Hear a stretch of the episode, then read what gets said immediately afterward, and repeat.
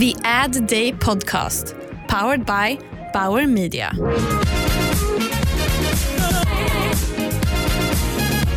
Hej och välkommen till Ad Day-podden som presenteras av Bauer Media.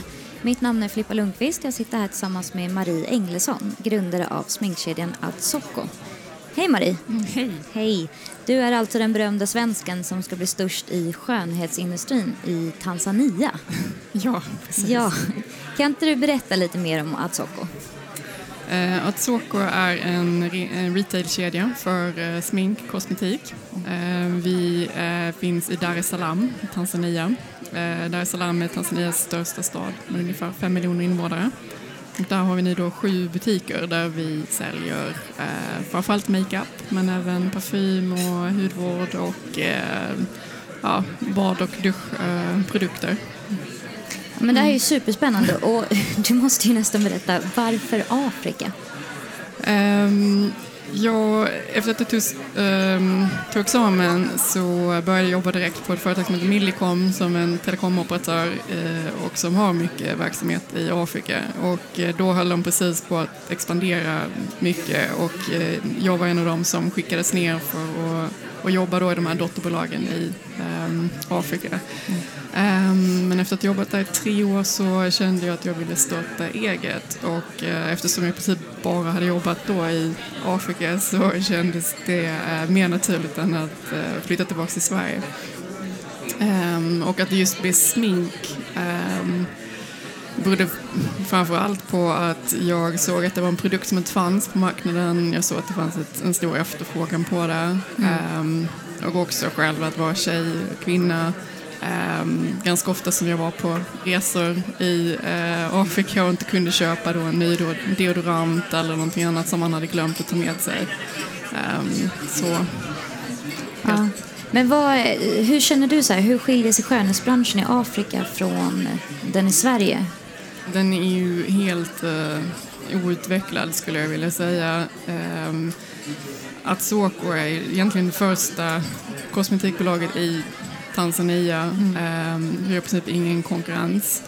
Um, så det innebär att våra kunder har tidigare inte haft möjlighet att köpa uh, kosmetikprodukter. Mm. Uh, så jag skulle nästan vilja jämföra det med att uh, våra kunder är som en, en, en tioåring när det gäller kunskap om, om smink och, och kosmetik. Så som om du försöker sälja de här produkterna så får du egentligen utbilda dina kunder från, från början. Liksom. Um, och sen givetvis så um, har du ju alltså, hud, uh, hudfärg, uh, klimat som är väldigt annorlunda också. Så när du väljer produkter så måste du ju uh, naturligtvis välja produkter som anpassade då för, för mörk hy. Mm. Uh, men också ett klimat där du liksom, går upp mot 37-40 grader med en hög luftfuktighet. Mm. Um, Men producerar ni Mm. eget smink eller säljer ni, ni Nej, återförsäljer? Vi återförsäljer. Så att vi har eh, signade distributionsavtal med eh, L'Oreal och Revlon och stora globala bolag. Där vi då är deras eh, lokala, lokala distributör och retailpartner. Men det har eh, varit lite diskussioner nu på senaste tiden just om ja, men, smink och eh, även ja, men, liksom, hudfärgade underkläder och så vidare. Att Mm. de inte alltid är anpassade för eh, med icke-västerländska. eh, Precis. Eh, nej, så det var väldigt svårt att få tag på varumärken i början. Jag drog igång det här för eh, sex år sedan nu och eh, då 2011 när jag kontaktade de här stora varumärkena så hade inte de så mycket eller så stort utbud för eh, afrikanska kunder. Nu så har alla de stora bolagen, till exempel Maybelline som vi jobbar med, de har en, en särskild serie som de bara säljer i, eh, i Afrika. Eh, Så de har faktiskt eh, toner för mörk hy, men de säljer de inte här i Sverige. Okej, ja men spännande. Men var, vart bor du någonstans? Bor du i Afrika eller bor du här? Eh, i- till bästa del bor jag i eh, Afrika, i Tanzania, då, i Dar es Salaam. Eh, men jag, jag kommer hem ganska ofta. Ten- Tenderar att tillbringa lite mer tid under vår och sommar i, i Sverige. Eh, jag har, Klimatet Ja. skönare här sommartid. precis. Ja. Eh, så vintern är ganska skönt att vara nere i, i värmen. Ja. ja, men det förstår jag. Du tror inte att du kommer ta Atsoko hit till Sverige? Jo, det är någonting vi tittat på dock så ehm, eh, är det, vi håller fortfarande på att växa väldigt mycket i Tanzania så att, att ge sig in på en, en annan marknad eh, samtidigt är det svårt men jag har fått ganska mycket förfrågningar och jag tror absolut det finns ett intresse. Um, men jag tror också ganska snart kommer vi se mer produkter för um, mörk hy på Kicks eller Åhléns eller de här stora svenska kedjorna. För jag, tror inte de kan blunda så länge till för att det är en väldigt stor uh, konsumentgrupp. Nej, det känns helt klart som att efterfrågan mm. ökar mm. hela tiden på just det. Men hur ser dina, uh, så här, hur ser målgruppen ut? vad är det för typ av person som köper vi, ehm, just för att ha råd med den här typen av produkter så måste du ändå tillhöra en, en medelklass. Eh, du måste, ha liksom, måste tjäna några tusen kronor i månaden. Mm. Så de flesta av våra kunder är kvinnor i 25 till 35 års åldern. Ehm, många då som är ehm, universitetsutbildade som har lite mer kunskap om liksom, kvalitet och mode, intresserade av trender och sådär. Men vi har också en ganska stor kundgrupp med folk som använder makeup lite då och då, till exempel när de ska på bröllop eller på andra liksom, evenemang. Um, men de som använder makeup, kosmetik dagligen, det är egentligen liksom en ganska begränsad medelklass uh, som då mm. bor i, i storstäderna. Men hur såg det ut innan ni etablerade er på marknaden? Du menar att det fanns få Uh. Alltså då var, om, man, om man ville köpa smink då så fick man um, ofta köp, be någon kompis köpa med sig uh, när de var ute och reste. Som en lyxprodukt nästan. ja, men det är exakt så. Um, eller så fick man då köpa, det finns ju tyvärr väldigt mycket counterfeit-produkter på marknaden. Mm. Så du kan ju alltid få tag på ett läppstift men du vet inte riktigt var det kommer ifrån. Okay. Ja. Um, vad skulle du säga att dina främsta tillgångar är som entreprenör? Um, jag skulle nog uthållighet. Det är, när jag drog igång där biolog för sex uh, år sedan så tänkte jag nog inte att det skulle ta uh, så lång tid att komma dit där vi är nu. Um, många har nog en felaktig bild av att bygga ett bolag är någonting man gör på en två, tre år och sen säljer av det och tjänar massa pengar. Utan det är nog snarare 10 till 15 år om man ska bygga den här typen av bolag. Ja. Men hur var, med, så tillbaka till just eh, kosmetikbranschen mm. och varför det blev det. Kände du att du hade, var det intresse som styrde det eller kunskap? Um, det, det var nog faktiskt mer rationellt uh, tänkande kring um, inom Millicom så hade jag då jobbat med inköp, distribution uh, och jag såg att kosmetik är produkter där du har väldigt hög marginal. Mm. Uh, samtidigt som det är ganska lätt att transportera och det är inte riktigt så mode, alltså trendkänsligt som kläder. Mm. Um, så um, det fanns ändå så här, ja, men en ganska hög lönsamhet och uh, just logistik och distributionsbiten var relativt enkel. Men, men samtidigt så är det ju roliga produkter. Det är väldigt kul att jobba med eh, produkter som bara sprider glädje och som inte liksom, ja. eh, har något annat syfte än det.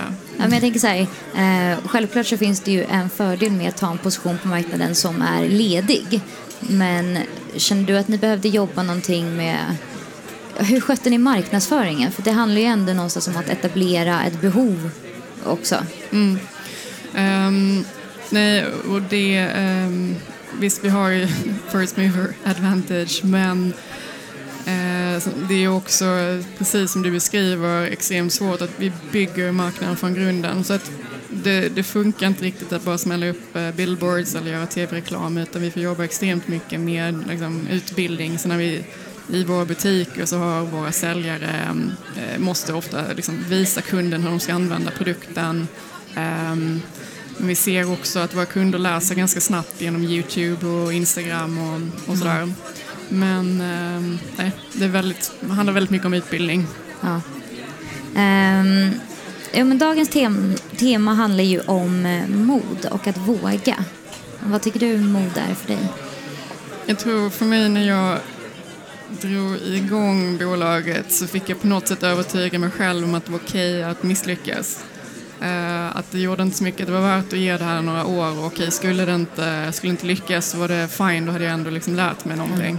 Uh, och jag tror det var det som fick mig att faktiskt våga köra igång. Ehm, samtidigt som man då, om man tittar på varför de flesta entreprenörer misslyckas, så är det just att man inte orkar hålla ut. Eh, Så det är också lite, men samtidigt ska man inte eh, man ska inte kämpa för mycket, det ska inte vara för svårt. Men, eh, och är det det, då kanske det är bäst att ge upp. Men, men om man ändå eh, man måste se till att ge det tillräckligt länge. Vad skulle du säga har varit tuffast för dig på den här resan? Um, för mig, det som är tuffast var mycket att bygga ett team um, lokalt. För uh, jag tror man... Um, om jag skulle rekrytera ett, team i Sverige så är det mycket lättare att läsa människor. Mm. Uh, se lite var de kommer ifrån, vad de, liksom, vilken utbildning de har haft och sådär. men det har varit väldigt svårt att, att hitta bra personer att jobba med. Just det. Du, hur är det, du, då anställer du folk som är på plats i Tanzania. Mm. Ja. Och de hanterar eh, butikerna medan du är inte är på plats då? Ja, så nu är jag 25 anställda. Eh, 20 av dem är säljare och sen har jag fyra, fem personer i ett, liksom, ett management-team. Mm. Um, och jag jobbar, rekryterar väldigt mycket unga, unga personer, så de flesta, ja. jag tror medelåldern är typ 22, 23. vilket är väldigt kul, mycket energi eh, men också eh, kräver väldigt mycket eh, ledning. Jag förstår det. Men vad, hur skulle du säga framtiden ser ut nu för er? Vad ligger i pipelinen? Vi har ju kört retail-spåret fram tills nu och har faktiskt lyckats bygga lönsamma butiker. Men nu tittar vi lite mer just på e-handel eller m-commerce, alltså just att, att se hur våra kunder kan köpa produkter från oss genom mobilen. Ja.